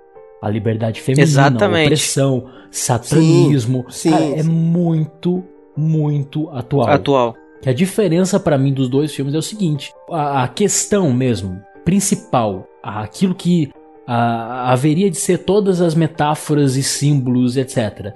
Que o diretor quer trabalhar aqui e o faz muito bem nos. Eu acho que só não faz bem nos 10% assim, pra acabar o filme. Mas vamos lá. É, é que ele tem uma proposta, mas ele conscientemente ele abre mão dessa proposta e é fácil perceber que é consciente, tá? Não é por imaturidade, não, é Não, uma é. decisão dele. Ele abre mão dessa intenção, ele abre mão dessa proposta principal pra simplesmente se render a algo mais fácil, entendeu? Algo mais fácil que vai atrair. E é Tô por isso contigo. que está atraindo, é por isso que está dando dinheiro esse filme, porque ele se rende, ele se rende ao mais fácil, entendeu? Porque assim, qual que é o grande dilema mesmo desse filme? É a sugestão. Tipo, o filme vai brincar com a sugestão que ronda esse dilema psicológico dessa família. Há muitos filmes que fizeram isso, sim, mas dessa forma sensorial é muito difícil. Então, o brilhantismo do filme se encontra aqui. É aquela coisa. Pra mim, o elemento principal de um filme de terror é a sugestão, porque é assim na vida real. Enquanto eu não acendo a luz, eu não pego meu celular e vejo o que tem na porra daquele canto do quarto, tudo tem lá, entendeu? Tem tudo lá naquela aquela merda, entendeu? E um filme de terror é exatamente isso. Eu não sei o que tá acontecendo, mas se a família diz pra mim que é real, então é real. Não importa se o cara fuma maconha, não importa se cheiro o que for, não importa, não importa. O que importa é que ele está vendo. Eu não me preocuparia no final do filme saber, né, de, de forma indireta, mas saber que eles sofrem de uma consequência de um problema psicológico que já vem de família. Porque tudo que eles estão sentindo aqui é muito real. Agora, Obrigado, o diretor virar pra mim e falar assim: "Não, não, não, não, quer saber? Ó, eu vou descartar isso aqui que é a coisa melhor que eu fiz aqui, que foi deixar ambíguo o caminho aberto, eu que posso escolher, o espectador que se vire. Eu vou pegar isso aqui e vou dar uma resposta pronta. Eu não fiz isso no primeiro, no segundo, até no começo do terceiro ato, mas eu vou fazer bem no final. Eu vou dar a resposta. Entendeu? Pra mim, isso É. é o que tira esse filme hereditário do patamar de filmes como, por exemplo, A Bruxa. A Bruxa tem um objetivo e segue com esse objetivo até o final. Não importa contexto e tal. Pra mim é uma questão mesmo de, de coragem mesmo. O diretor deveria ter uma, uma coragem. Mas É. enfim, não foi o que ele quis fazer, entendeu? Então é um processo artístico dele, com certeza vai agradar muitas pessoas, porque vão ter resposta. Tipo, a bruxa, escrevi sobre a bruxa há dois anos, tem 160 comentários criticando pra caramba, mas, mas discutindo o filme. Por quê? Porque não deixa a resposta pronta. Olha aí que, que coisa Exato. brilhante, entendeu? Hereditário não. Hereditário é diferente, entendeu? Ele dá a resposta pra gente. Olha só, ainda no momento em que o diretor se rende, ainda no momento em que tem essa conversão de toda essa sutileza, de toda essa sugestão, ainda assim o filme continuou me incomodando e eu acho que não caiu 100, não caiu 100% no clichê de filmes de terror. Por quê? No filme de terror, igual a gente já comentou alguns minutos atrás, tem muita essa jogada de te causar susto, de estar tá numa situação normal e aí do nada te joga alguma coisa, te introduz num clima de suspense com uma música e aí te joga uma coisa macabra na cara e às vezes assistindo filmes de terror eu sei quando eu vou assustar, aí eu fecho o olho para não ver, porque eu prefiro não ver o susto. Só que em Hereditário eu já tinha criado toda uma angústia ao longo de, sei lá, uma hora do filme, eu já estava extremamente incomodada eu tava com vontade de ir embora, mas eu não tava conseguindo descer as pernas da cadeira. E quando assumiu esse ar de filme de terror, quando começaram até as cenas macabras, a gente não sabia quando ia aparecer alguma coisa que ia te chocar. Porque não é nem tanto susto, mas tem cenas que eu achei realmente macabras, macabras de mexer comigo. Então, mesmo que eu não levasse susto, eu ficava o tempo todo com receio do que eu ia ver não tinha nada que me introduzia naquela cena, não tinha uma música de suspense que me introduzia na cena, não tinha um preparo. E eu ficava assim, o que, que vai acontecer? O que, que vai acontecer? então assumiu essa coisa Sim. sobrenatural. E Ana, depois, aqui só te interrompendo, mas para voltar. E depois que uma menina que a gente julgaria ser a protagonista tem a cabeça arrancada, pode acontecer qualquer coisa, não é verdade? Então, assim, Sim, o exato. que, que vai muito bom. acontecer nessa merda, cara? Entendeu? E essa é a brincadeira de metalinguagem, porque o filme ele fala o tempo todo sobre controle. O nosso controle sobre o filme é de que a Charlie é a protagonista do filme. E aí a gente perde o controle do filme enquanto espectador quando ela morre. Então, exatamente a partir desse ponto, a gente não sabe o que vai acontecer. E isso Exatamente. fica mais incomodado ainda, porque as coisas fora do controle, o desconhecido, são realmente assustadores. Acho que são a síntese do, do que realmente assusta as pessoas. É não saber o que vai acontecer. E esse É. filme ele trabalha com isso. Que eu acho que ele conseguiu sintetizar tudo aquilo que eu pensei é, a respeito desse filme. E por isso eu falei que o hype meio que é, estragou a experiência pra mim. Foi justamente esse ponto de o filme é, ter ido por um caminho mais expositivo. Isso pra mim foi realmente complicado porque pareceu que nesse, nesse ponto o era um outro filme que eu tava vendo. Entendeu? Eu achei que ele não se resolvia. No momento em que ele trabalha todo um, um- um suspense, trabalha todo um mistério, dá tempo à ambientação, aos personagens, e aí do nada ele tem essa ruptura e ele começa a te jogar tudo. Eu achei que ele fosse caminhar para uma coisa mais contemplativa, para uma coisa mais ambígua, mas não, ele decidiu ser literal. Ele decidiu te mostrar, não, é isso aqui, ponto. Então você vai ter É, que aceitar. É. E que o capacidade do diretor muito. também, né? Porque se você pegar o personagem ali do Peter, né? Que é o menino. Se você acompanhar toda a desconstrução da narrativa dele, ele vai de um menino com vício, né? ah, aparentemente ali normal, em maconha e tal. Mas ele vai desse vício para um menino completamente, enfim, completamente prejudicado. Processo do luto, etc. A mãe, tudo passa por esse personagem. Até eu chegar no final, porque no final tudo acontece muito com uma velocidade absurda. Então, você poderia pensar assim, não, mas, mas eu acho que não, não tem nada a ver, o diretor que isso aí mesmo, vocês estão sendo estão sendo bobos, né, por, por falar que o filme decaiu no final. Estão não, sendo é só olhar, é só olhar ele, é só olhar o personagem. Tipo, olha o desenvolvimento lento, bacana, inteligente que é feito com esse personagem. Agora pega o final, pega a conclusão. Aí faça essa- esse retrocesso. Será que a conclusão do personagem fez jus a todo o desenvolvimento lento que estava sendo feito? Eu acho que contrasta muito, entendeu? É só pegar Exatamente. isso, é só pega esse personagem que você vai ter a resposta. Não é nem só uma questão de fazer jus, não é nem só uma questão de, nossa, tava indo tão bem e deu um desfecho que não deveria estar. Eu achei incoerente. Porque tudo que aconteceu ao longo do filme, tudo que aconteceu com cada personagem, tudo que foi proposto, perdeu o sentido no final para mim. Porque parece, o que eu entendi pelo menos, que desde o início o desejado da entidade era o menino. Só que em diversas situações a sensação que eu tive é que ele ia ser morto. Em vários momentos eu tive a sensação de que ele não era desejado. Teve uma cena para mim que talvez para vocês tenha feito sentido, mas para mim não fez sentido nenhum. É quando a Joanne aparece do outro lado da rua, nele no intervalo e começa a falar coisas com ele, falar você foi expulso, etc, etc. Eu fiquei assim, o que, que tá acontecendo? Ele foi expulso de quê? Ele fez alguma coisa errada que não agradou? Eu fiquei confusa. E no final, quando ele é o desejado desde o início, eu fiquei assim, o quê? Não faz sentido nenhum para mim isso. O final, o desfecho não fez sentido. Tá, mas o desejado não era ele. Era a garota no corpo dele. Então ele só passa a ser desejado quando lá o espíritozinho lá da garota lá entra no corpo dele, da Charlie. Uhum. Entendeu? Então, Antes eles é- queriam expulsar a alma do garoto daquele corpo. Por isso que ele falava: "Não, você não, você não pertence a esse lugar. Você não é daqui. A gente vai te expulsar". E aí quando ele se joga da janela e morre no final do filme, a alma do garoto se foi e a alma da garota entra. E aí sim, ele é o desejado. Na verdade, o desejado, eles não estavam lutando pelo corpo, eles estavam lu- estavam lutando pelo corpo, mas eles queriam expulsar a alma. E é o que eles conseguiram fazer no final do filme. Entendeu? Eu acho mais ou menos isso. Aí já entra nesse elemento já literal que não me agradou. Porque acontece, você. Exato. Tudo, tudo, toda essa construção do filme em que você Hum. não sabe se é, é, um problema psicológico, uma histeria coletiva que, tá, que a família tá sofrendo junta e somente o pai é a única pessoa lúcida naquele, naquele turbilhão de emoções. Não, a, a partir daquele ponto já se estabelece uma mitologia que não foi apresentada em nenhum momento de forma a fazer sentido na construção do filme. Existem pequenos elementos, como por exemplo o fato da. Aquele símbolo, o medalhão. Isso, exatamente. O fato da avó ela ser uma pessoa reclusa, ser uma pessoa que tem hábitos que ninguém conhecia, ela ser uma pessoa controladora.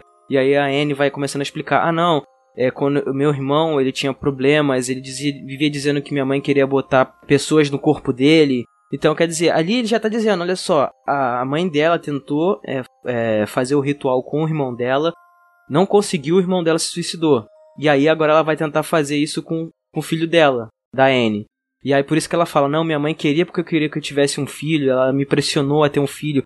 E aí eu acabei engravidando e eu fiz de tudo para tentar tirar o, o, bebê e não consegui. Aí você, pô, peraí.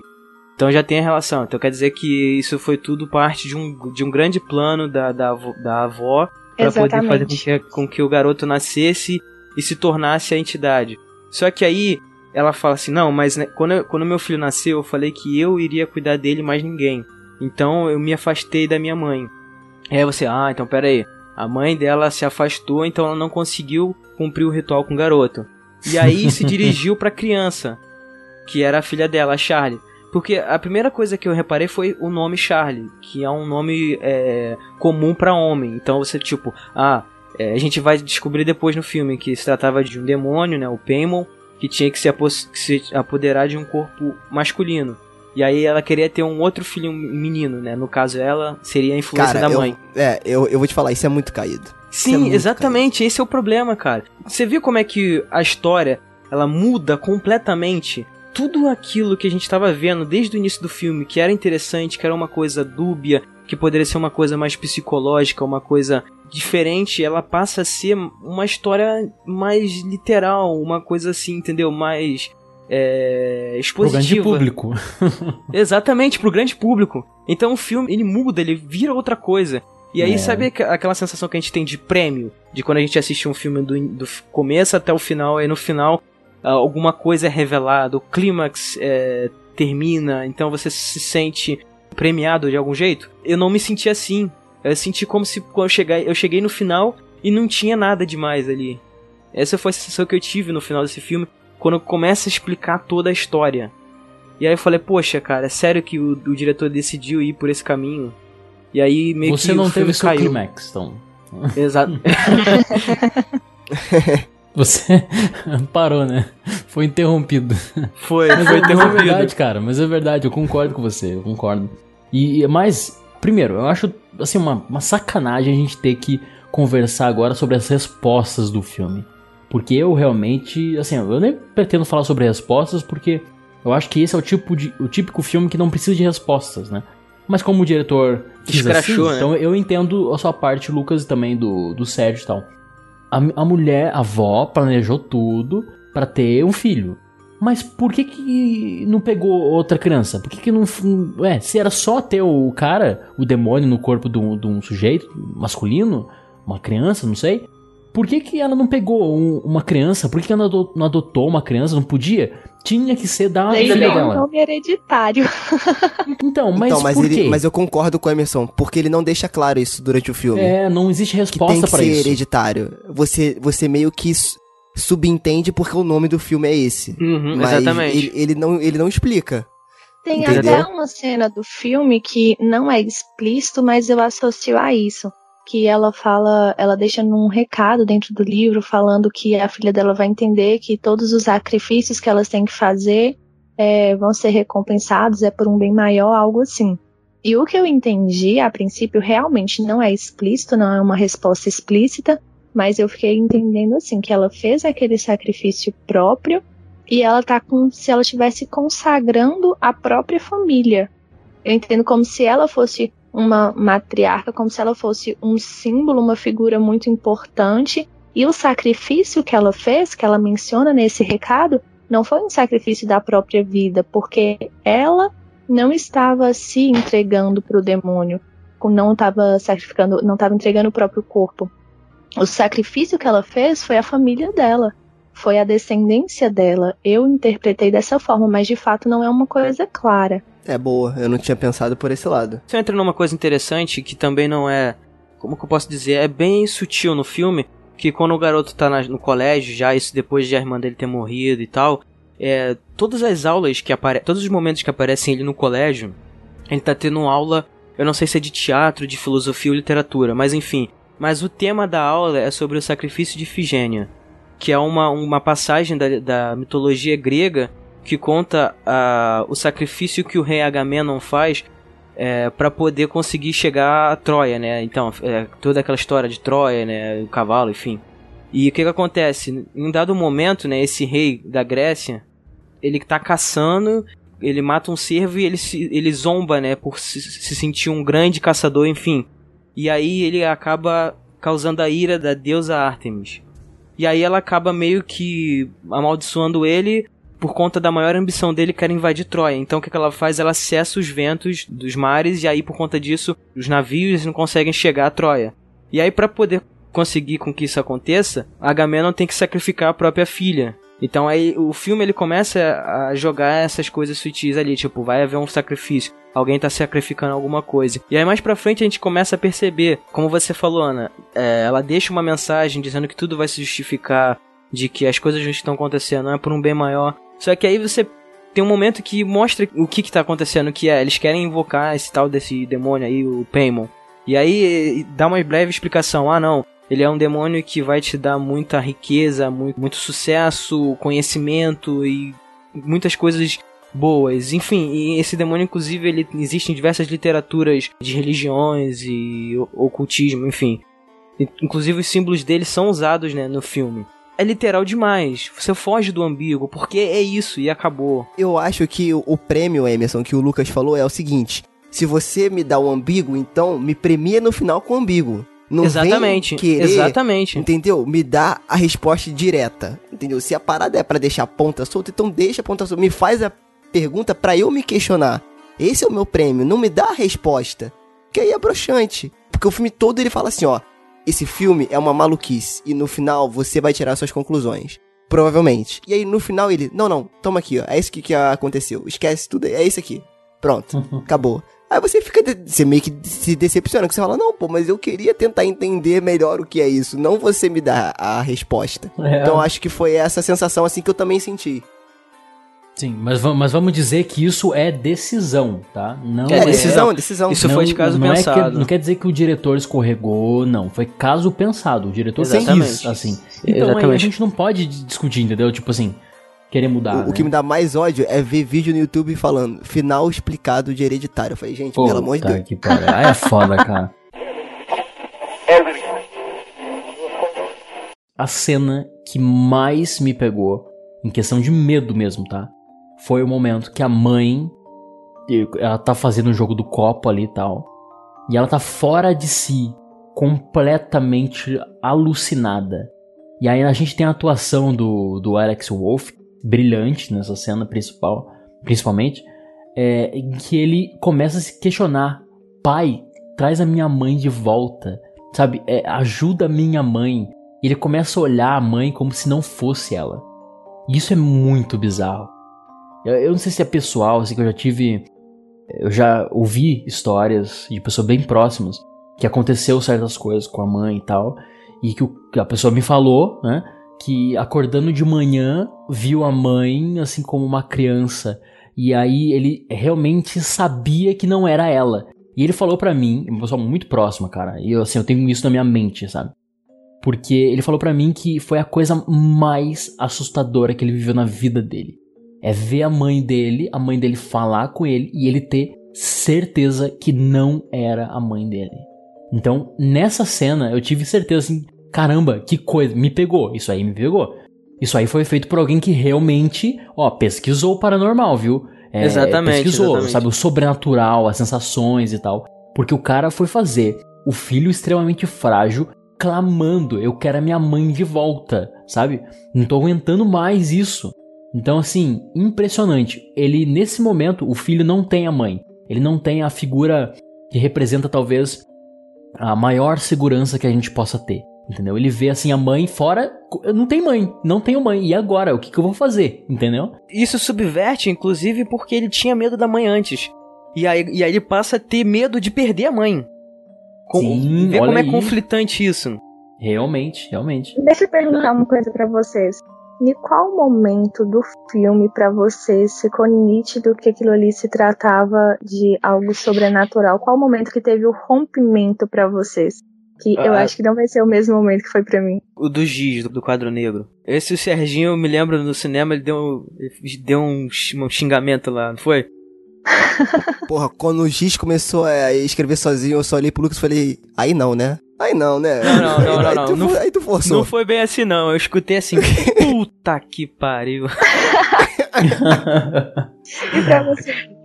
O mulher andando na parede. Cara, aquilo ali pra mim matou, assim. Tudo que eu tava sentindo Mulher no andando filme. na parede? É, É, a isso, mulher né? na parede, cara. A mulher na parede. Eu falei, ah, sapo. Aí eu virei pro lado e falei assim, ah, referência lá, Exorcista 3. ah, Exorcista 3, tá vendo? Ah, Ah, Sabe, tá. me tirou- Aquela cena ali é a bizarríssima. cena é escura, bem. é aí que tá. Eu achei bizarra. Achei, caramba, deu medo ver aquela mulher na parede. Mas, Sim. não, não, não faz isso. Não Não, faz, faz, exa- isso. exatamente. Não faz. exatamente. Ah. sai correndo? É, não faz isso, cara. Ah, não, aí não. A mulher Aí- fica andando Outra na vez parede. que eu olhei pro Lucas e falei, aí não, né? o rompimento pra mim também, sabe? Porque até então, tudo que tinha acontecido, pra mim ainda poderia ser algo da cabeça dela. Porque essa situação mesmo, do quadro de Giz, estava só ela e a Joanne. Então, a Joanne não é personagem principal do filme. Sim, ela sim. é alguém que faz parte de um contexto emocional exclusivamente da. É Anne, a mãe? Isso, isso. faz parte única e exclusivamente do contexto emocional da Anne. Ela não é uma realidade para o restante da família. Então, eu não sei nem se a Joanne existe. Aquilo ali que aconteceu naquela casa pode ter sido uma experiência emocional exclusivamente de uma mãe esquizofrênica.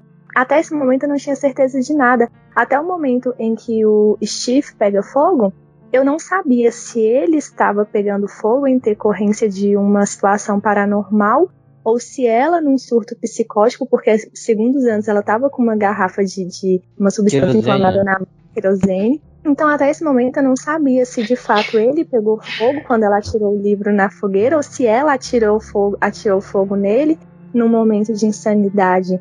Tudo isso pra mim ainda foi muito ambíguo, mas aquela hora que ela andou na parede foi frustrante. Não, então, teve um momento antes de tudo, eu acho que é isso que o Lucas ia, ia falar agora, que ele me falou e tem o screenshot na internet, que eu fui buscar depois, que se você perceber, em alguns momentos amanhecia e anoitecia muito rápido, que era o corte que o diretor meio que fazia pra mudar ali a, o tempo legal. do filme. Então, exato, eu também achei muito legal. E teve um antes de aparecer lá a, A o espírito andando? lá na andando na parede, parede. andando. Quando anoitece, cara, tem vários espíritos ao redor da casa. É, um, é, um- é É. uma parada muito rápida. Que eu não vi, tá vendo? A Ana também não viu. E aí o Lucas falou: ah, não, cara, no- na hora, quando virou o Lucas, cara, tu viu isso? Eu falei, cara, não. Aí, se você for, for procurar o- os screenshots na internet, tem. Que é a casa no escuro, né? E uma porrada de espírito em volta Não, da casa. isso eu gostei, eu, Então, achei, eu achei muito é. foda isso, cara. Porque é se eu rápido, é tivesse sutil. visto isso, é. E se eu assim, tivesse é visto isso, assustador, aí cara. seria o ponto de quebra. É assustador, porque esses espíritos, eles são bem diferentes do que a gente tá acostumado. São pessoas despidas, nuas e pálidas, como se fossem cadáveres. Mas eles Ah, estão. cara, eu achei isso muito sobrenatural. Mas eles estão em pé. Eu achei muito sobrenatural. Não, cara, mas, mas até então você não sabe se eles são reais ou não. A partir do momento que o filme se torna expositivo, aí quebra sim. Aí eu concordo com você, que aí a gente já viu em muitos lugares. Mas até então, quando você não sabe se aquilo é real ou não, o fato deles aparecerem ali poderia significar tantas coisas que você começaria a perceber que o psicológico daquela pessoa foi tão quebrado, foi tão destruído, que ela começou a, a, a divagar e perder totalmente a noção do que é real e o que não é, entendeu?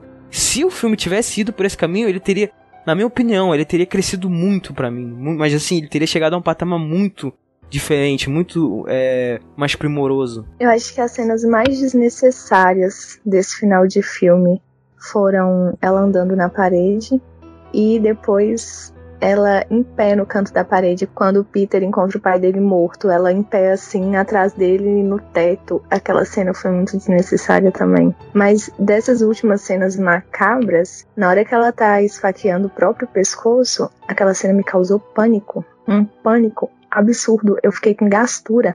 O barulho daquela cena foi incômodo. A cena Né. foi incômoda. Eu, achei, eu acho que o barulho, principalmente, me causou uma agonia tão grande, tão forte. Por mais que foi meio tosco, me causou um. Engraçado que essa cena que a Charlie aparece em pé, em- do lado da cama do, do, é, do garoto, essa cena dele abrindo o olho devagarzinho e ele já vendo a parada real na frente dele, aquilo ali pode ser porque tem uma conexão comigo. E aí eu senti mais. Mas, cara, eu falei, cara, é isso. Como que esse cara adivinhou o que realmente aconteceu? Tipo, não é aquele bicho que fica na parede tudo contorcido lá parado que nem um não sei o que. É, não, é simplesmente a imagem de uma coisa que tá sempre ali. E você abre o olho no meio da noite naquele momento e você vê aquilo ali. Então aquilo ali me deu. Aquilo me deu uma certa gastura. Quando eu olhei assim, eu falei, caraca, maluco. Essa cena foi muito boa mesmo. bizarro. Essa cena foi boa mesmo. É. Deixa eu falar uma coisa antes. É algo que se perdeu no meio do diálogo, mas que pra mim foi marcante e eu queria saber se vocês tiveram a mesma percepção. Por mais que naquele momento do jantar que a Anne surta e joga toda a responsabilidade da morte da Charlie nas costas do Peter, teve uma cena que eu tive a sensação de que ela assumiu completamente a responsabilidade. No momento, no momento em que ela faz uma maquete do acidente, e que mostra ela pegando a cabeça da Charlie, colocando ela colocando as peças na cena, eu tive a sensação de que ela estava assumindo a responsabilidade por aquele momento, por aquele fato. Porque até algo que o Peter joga na cara dela depois, que ele fala: quem foi que obrigou a Charlie na festa? Ela não queria ir na festa. Enquanto ela estava montando a maquete, eu senti que ela estava colocando literalmente eles naquela situação. E eu achei isso fantástico. Todo genial. Genial. Exatamente, porque isso porque fugiu do controle dela.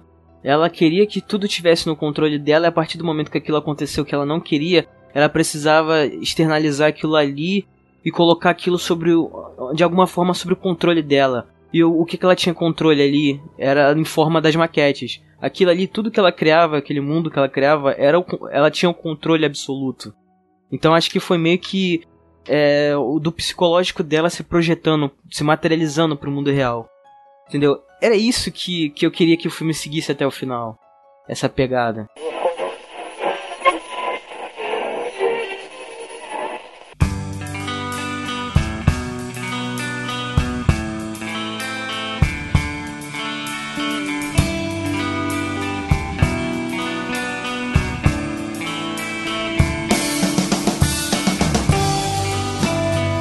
Então, pra encerrar, é uma coisa que a gente vai começar agora no frequência aqui, uma brincadeira que em todo episódio que a gente for finalizar, for analisar um filme e falar, bater um papo sobre algum filme específico, a gente tentar resumir o filme pra gente em uma palavra ou em uma frase. E aí eu quero saber de vocês, Se vocês pudessem resumir esse filme hereditário em uma palavra ou em uma frase, o que, como vocês resumiriam esse filme? Eu posso resumir pro Lucas? Por favor. A frase pro Lucas seria coito interrompido. Perfeito, cara. Ah, é. Perfeito, perfeito. Não É poderia ter resumido melhor. Tadinho do Lucas. Olha, eu queria que o filme fosse resumido em luto. Mas ele, pra mim, ele é uma mulher na parede. Pra mim, é um filme onde você com certeza vai perder a cabeça. Nossa, Nossa. Provavelmente. em algum momento do filme. E pra você, Ana? Hum, sufocante. Pra mim foi sufocante em vários momentos.